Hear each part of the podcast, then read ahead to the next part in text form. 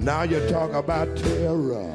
Welcome to another podcast from the Chris Hedges Report. I'm Chris Hedges, and you can find more of my work at chrishedges.substack.com. All my days. Craig Murray, the former British ambassador to Uzbekistan, was removed from his post after he made public the widespread use of torture by the Uzbek government and the CIA. He has since become one of Britain's most important human rights campaigners and a fierce advocate for Julian Assange as well as a supporter of Scottish independence. His coverage of the trial of former Scottish First Minister Alex Salmond, who was acquitted of sexual assault charges, saw him charged with contempt of court and sentenced to eight months in prison. The very dubious sentence, half of which Craig served, upended most legal norms he was sentenced, his supporters argued, to prevent him from testifying as a witness in the Spanish criminal case against UC Global Director David Morales, being prosecuted for installing a surveillance system in the Ecuadorian embassy when Julian Assange found refuge that was used to record the privileged communications between Julian and his lawyers. Morales is alleged to have carried out this surveillance on behalf of the CIA.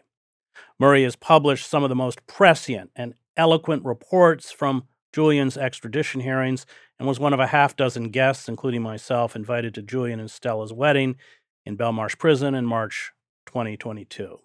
Prison authorities denied entry to Craig based on what the UK Ministry of Justice said were security concerns, as well as myself, uh, from attending the ceremony. Joining me to discuss what is happening to Julian Assange and the rapid erosion of our most basic democratic rights is Craig Murray. And uh, just to begin, Craig, I read all of your reports from the trial, which are at once eloquent and brilliant. I think it's the best coverage or the hearings that we've had of the hearings. Um, but I want you to bring us up to date where we are uh, with the case at this moment. Yeah. I mean, the legal procedures have been extraordinarily convoluted. Um, after the first hearings, the magistrate ruled that Julian couldn't be extradited um, on essentially health grounds and due to the conditions in American prisons. The United States then appealed against that verdict, and the High Court uh, accepted the United States appeal in, in on extraordinarily dubious grounds based on a diplomatic note giving certain assurances which were conditional and based on Julian's future behavior um, and of course, the, the, United States government has a record of breaking um, such assurances. And also, those assurances could have been given at the time of the initial hearing and weren't. Uh, and I don't think those assurances eh, have any. It was a diplomatic note; it has no legal validity. It has no it? legal validity. It, it's not binding in any sense. And as I say, it is in itself conditional. It, it, it states that uh, they may change this in future. It actually says that well, based on his behavior. Based on his behavior, it's actually which they will be the sole judges of, of, you know, and which won't involve any further legal process. They will just decide he's going into a supermax because they don't like the way he looks at guards or something. You know, it, uh, it, it, it, it, it's utterly meaningless. And as I say, it, um, uh, and so the United States having won that appeal uh, so Julian could be extradited. It was then Julian's turn to appeal on all the points he had lost at the original extradition. Uh, and those include um, uh, the First Amendment, include freedom of speech, obviously. Uh, they include the fact that the very extradition treaty under which he's being extradited states that there shall be no political extradition and, and, this is plainly a very uh, political uh, case, and, and, several other important grounds. Um, that appeal was lodged. Nothing then happened for a year.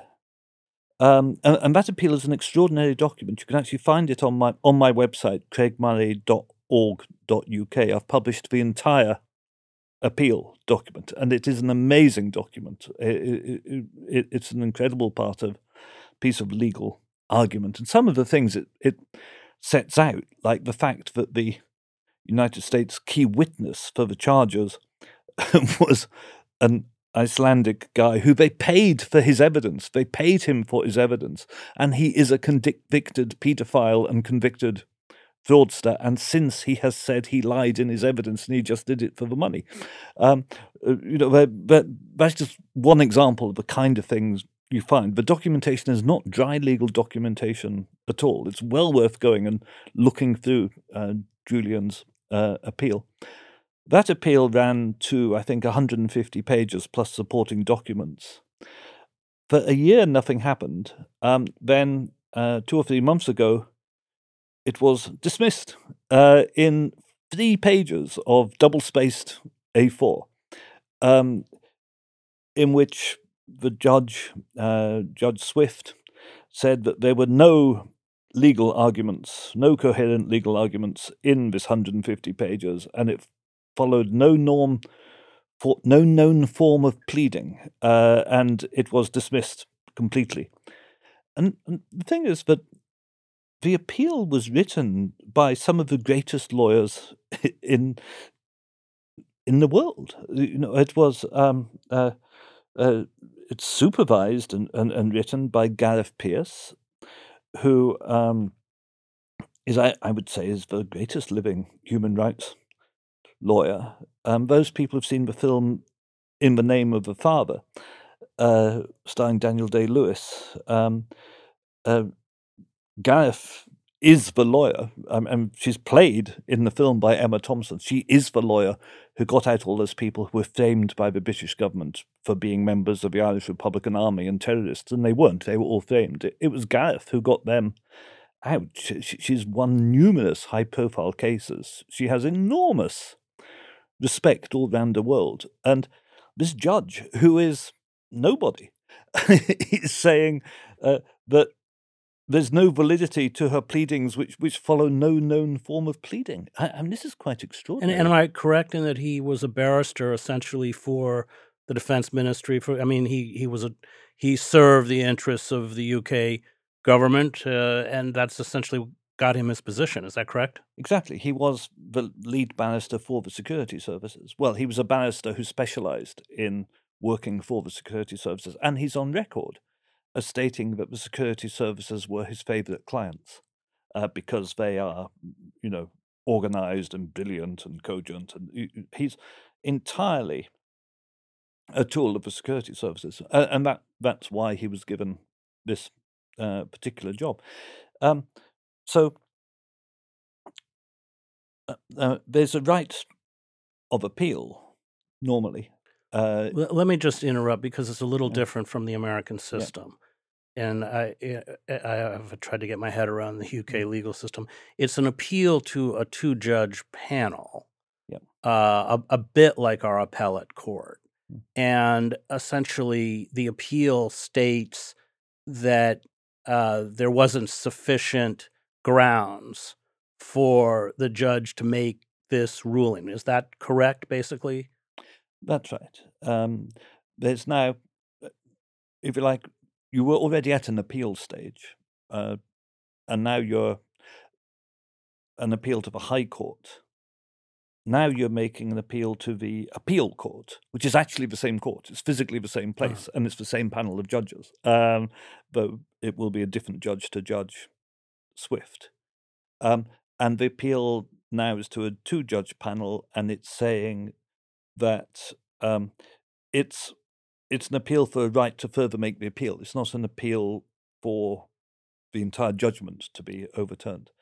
Um, and Judge Swift, in his uh, you know judgment, dismissing with contempt the entire case and not bothering really to answer any of the arguments, uh, he said that the uh, this appeal has to be limited to twenty pages of A4, and that a it will be timetabled at a, as a 30 minute appeal. And that's 30 minutes. It's not 30 minutes for the defense, that's 30 minutes for the entire hearing. So, so plainly, you know, that's a, a kind of summary process to just try and close off the final avenue of appeal. Um, and, and, and this is, you know, this is all quite extraordinary. Uh, it, it, it, there's almost no pretense of due process in, in, involved here, but that's been true throughout the um, throughout the proceedings. one of the things um, I witnessed uh, during the initial extradition hearings was that when procedural motions were made, for example, on whether certain evidence was admissible, the defense would stand up and argue why the evidence should be admissible, and then the prosecution would stand up and argue why the evidence should not be admissible. Then the judge would give her ruling. But the judge came into court, and the, it, the public gallery is seated above the judge. You're higher than the judge. You can look down on the judge. And I saw 100% for certain. The judge came into court with her ru- ruling already typed out before she heard the arguments. Uh, and she sat there almost pretending to listen to what the defense was saying for an hour and what the prosecution was saying for an hour. Then she simply read out the ruling. She's like be... the Queen of Hearts it was in Alice in Wonderland, you know, giving the yeah. verdict before she hears the sentence. Precisely that. And, but uh, uh, uh, exactly, it's much more convenient. And the, um, uh, my own strong suspicion is it's not the judge who wrote that ruling. Right. That's what she was given, uh, you know, as this is what we want as a ruling on this. And, one. just before we go on, I mean, you and I have covered, you've covered it more extensively than I have, but I've covered it and have been in London for some of the hearings. Mm-hmm. Uh, on the most basic level, the evisceration of attorney client privilege, because UC Global recorded the meetings between Julian and his lawyers, that in a UK court, as in a US court alone, should get the trial invalidated. Yeah, in any democracy in the world, if, if your intelligence services have been recording the the client's uh, attorney consultations, um, that would get the case thrown out. What the Americans are claiming, what the Americans claimed in court, and the British government and, and the British judge accepted, was that the CIA, having recorded all the material, did nothing with it. They didn't give it to anybody. They did not give it to the Justice Department. That that nobody else in the American government saw it. I mean, if that were true, I, I, should say I don't believe it for a moment, but if I were an American taxpayer, I would want to know why right. is the CIA going to enormous lengths and spending loads of money to obtain secret recordings of lo- and, and then do nothing with them? You know, how, how can that be true? It, it makes absolutely no sense, and any judge would laugh that out of court. It's like me saying that you know I okay, I did rob the bank round the corner, but I wasn't going to spend the money. I was just keeping it in the cupboard, so that's okay. Uh, it, it's just completely ludicrous, uh, and the fact that was accepted, you know, it's one of many just extraordinary rulings in in, in this case, and it it's actually hurt me uh, to, to to to be honest. I had some belief in uh, the judicial system. I had some belief that in Western democracies, there is due process and, and there's a certain amount of fairness. I now don't believe that at all. I've absolutely, completely come to the conclusion that it's a, a charade and a fake, and, and the powers behind the scenes dictate what happens in major cases in the justice system. And, well, you had three months in jail, I guess, to get that point driven home to you. To, to, to, get used to it. Yeah. Um, but this is the last within the UK hmm legal system. This appeal, which, as I understand, was so was uh, this was three months ago. weren't didn't wasn't there a six week deadline where they had to render a ruling within six weeks? They had.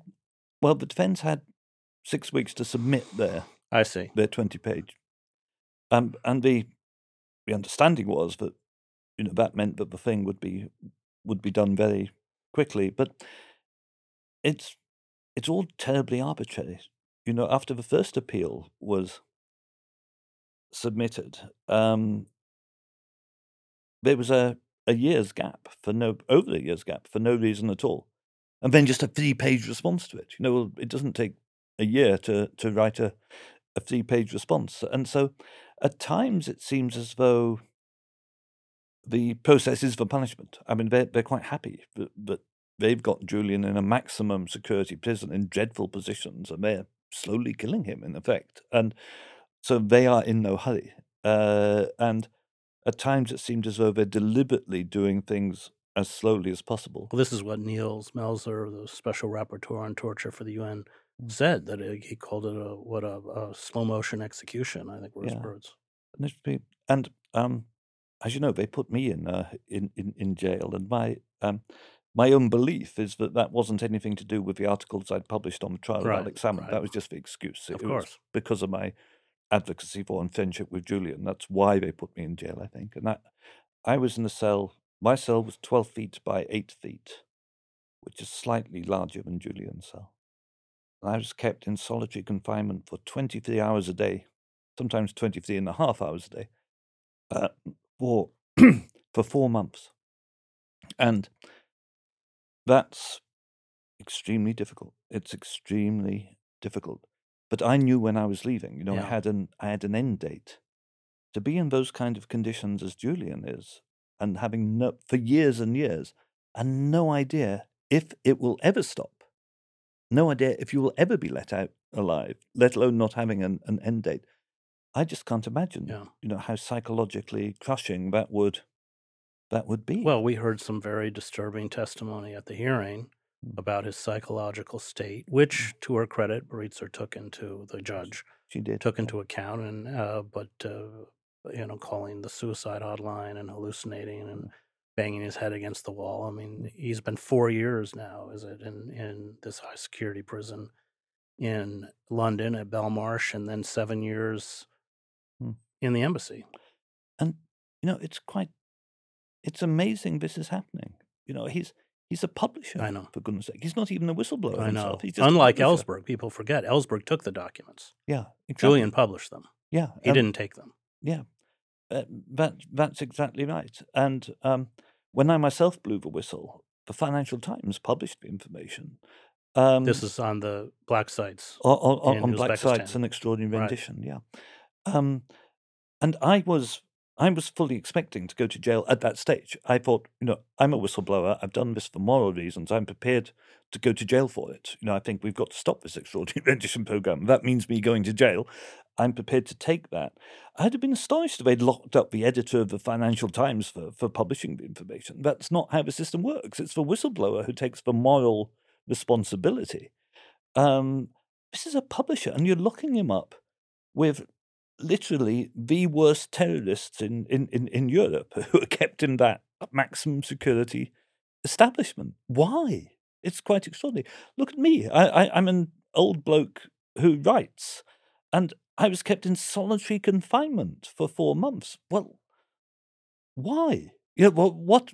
Why do I need? Why does Julian need? Why are we such a danger that you have to be kept in the same uh, conditions as serial killers? Well, because you're exposing truths, Hmm. very inconvenient truths Hmm. about uh, the reality of the systems that we live under.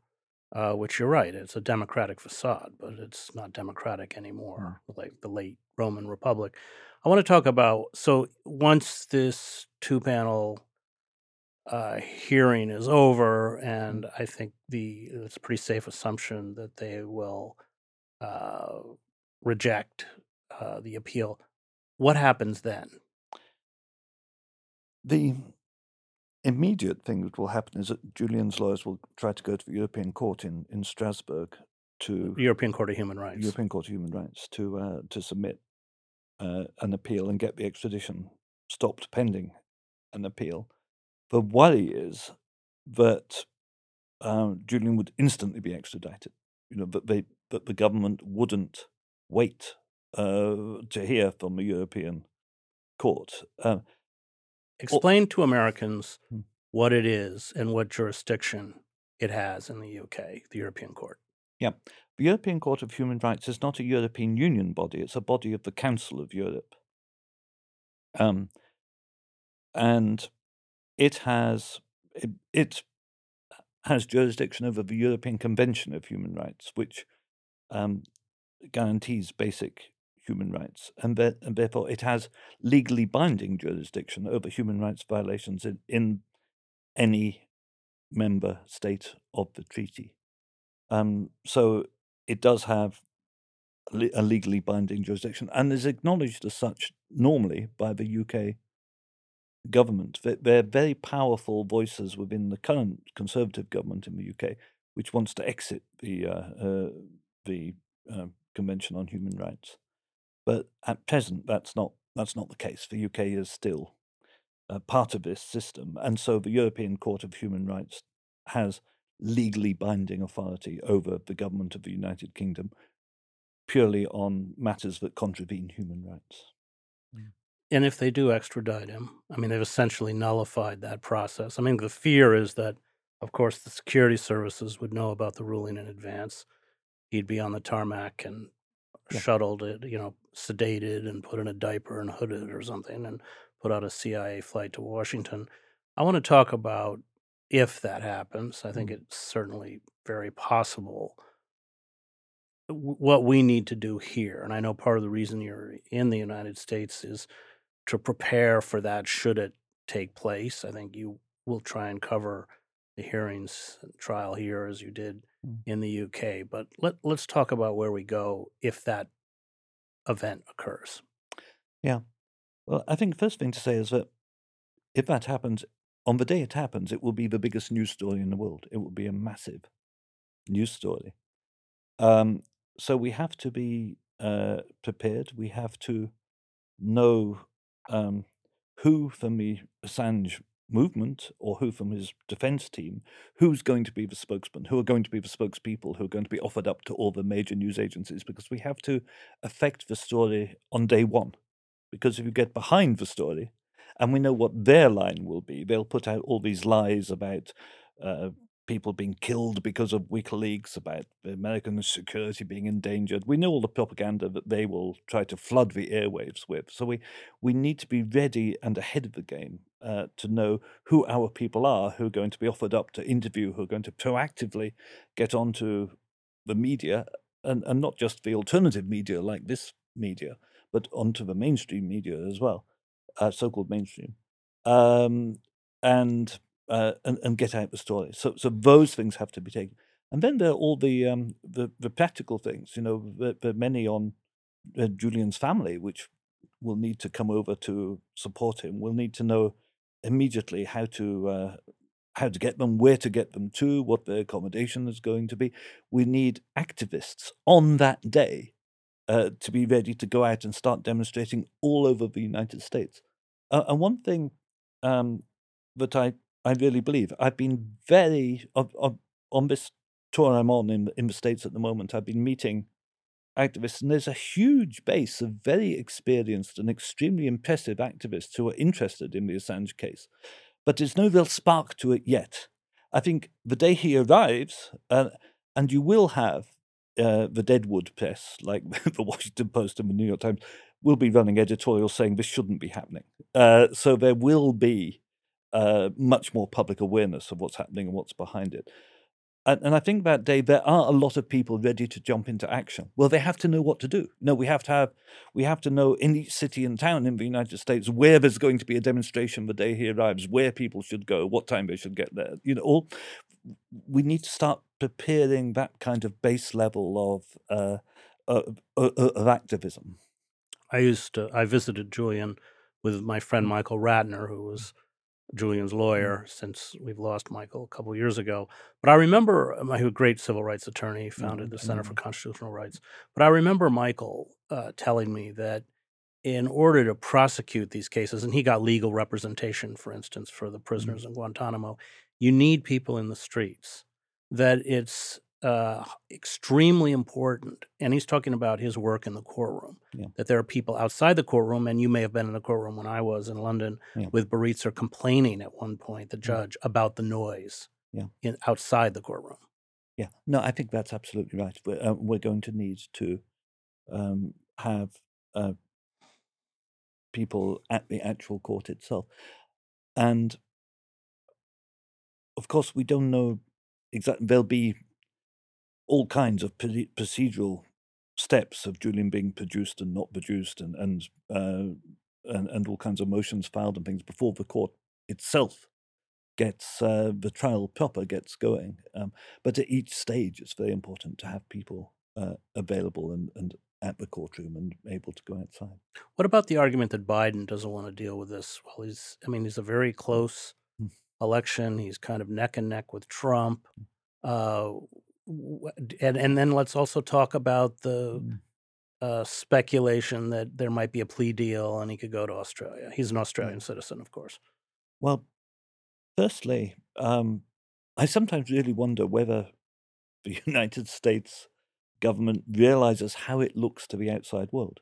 You know, here you have a government whose main political opponent, and I'm no fan of Donald Trump, I'm not a fan of Donald Trump, but he is their main political opponent and they're trying to put him in prison so he can't fight in an election. Now, how does that look to the rest of the world? What are you constantly accusing Russia of doing? What what are you constantly accusing all kinds of other nations of doing? You know, how, how does that affect U.S. standing? We've got a presidential election coming, so the guy who's ahead in the polls, let's put him in jail so he can't stand. You know, that's and if at the same time you're doing that, you're also trying to put the most famous publisher in the world in jail simultaneously what what message is that sending out to the world? You know, that's sending out the message to the world that you are a completely fake democracy and that your human rights record is actually no better than that of China or Russia or any of these other countries you are constantly criticizing. Um, so I think the Biden administration would be completely mad to, to bring Julian here to extradite Julian. You know, I, I, I don't understand why they don't see the the danger in what they are doing in terms of freedom of speech worldwide and people's opinion to repression and, and censorship. I, I think because it's driven by the CIA. I think the mm. CIA with Vault 7, which exposed the hacking tools mm. that the CIA has put into our phones, our televisions, even our cars. Mm. Uh, the, and that, of course, is when Trump announced the extradition. And, and mm. before uh, President Obama had used the Espionage Act against whistleblowers, but he hadn't used it against journalists. Trump uh, upped the ante by calling for the use of the Espionage Act to extradite, in this mm. sense, a, a journalist. Uh, but my reading of it is that it, it they don't care how they look, and part of it is to send a message.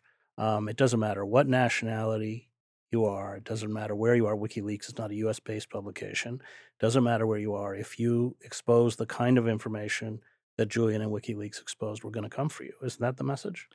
I think that's absolutely right. Uh, and, and this, again, it's amazing they don't see the dangers in this claim of universal jurisdiction. The United States isn't going to be the most powerful country in the world for much longer. It, arguably, it already isn't. But, but uh, you know, China is growing stronger and, and stronger. What are they going to say when Chinese the Chinese start plucking away American journalists for having published something rude about China, even though they've never been to China. You know, this claim of universal jurisdiction is extraordinary. And what's even more extraordinary is they're claiming universal jurisdiction, that Julian uh, is under their jurisdiction because he published American secrets, even though he's not an American and he wasn't in America. And at the same time, while they claim jurisdiction over him, they're claiming he has no First Amendment rights because he's an Australian. Now that's an extra the combination of that. Okay, we have jurisdiction over you. You have all the uh, liabilities that come with that, but you have none of the rights that come with that because you're not one of our citizens. That you know that that's pernicious, uh, uh, and I actually um, it's so illogical and so vicious. I actually didn't believe it. I thought this was mm. just Pompeo mouthing off until um, there was a recent Supreme Court judgment about two years ago in a case of um, uh, U- U.S. aid against overseas development agencies, um, where it said essentially that the people abroad in receipt of U.S. aid don't have First Amendment rights um, and can be gagged from saying certain things as a condition of aid because they're not U.S. citizens. And if you read the judgment, the judgment specifically says we cannot accord First Amendment rights to non US citizens because otherwise it would have to apply to overseas citizens uh, handled by the US military. So what they're saying is, if Julian has First Amendment rights, then people in Guantanamo Bay right. have rights. So uh, no, no one has. I, I just rights. want to close because there's been noises yeah. out of Australia. The ambassador Caroline yeah. Kennedy said that they, you know, might consider a plea deal. I, I have put no credence in it. I think it's mm. all smoke, but I wondered what you thought. Yeah, I think it's an attempt to placate Australian public opinion. Public opinion in Australia is extremely strong. You know, over 80% of Australians want Julian released and allowed to go home to Australia. Um, and Blinken came there and made some very um, uh, hostile and, and undiplomatic remarks uh, at a time Australia was allowing the United States to base nuclear weapons right. on its uh, side. And um, so I think Caroline Kennedy came out of this. I think it's a lie, frankly. Uh, um, she, there's there has been no approach from the Justice Department or from the State Department offering any kind of plea deal. It, it, it's purely smoke and mirrors to try to distract the Australian public. Uh, Caroline Kennedy was lying to the Australian public. Uh, that's pure and simple. Great, thanks. That was Craig Murray, uh, the former British ambassador to Uzbekistan and one of the great champions of Julian Assange. I want to thank the Real News Network and its production team Cameron Granadino, Adam Coley, David Hebden, and Kayla Rivera. You can find me at chrishedges.substack.com.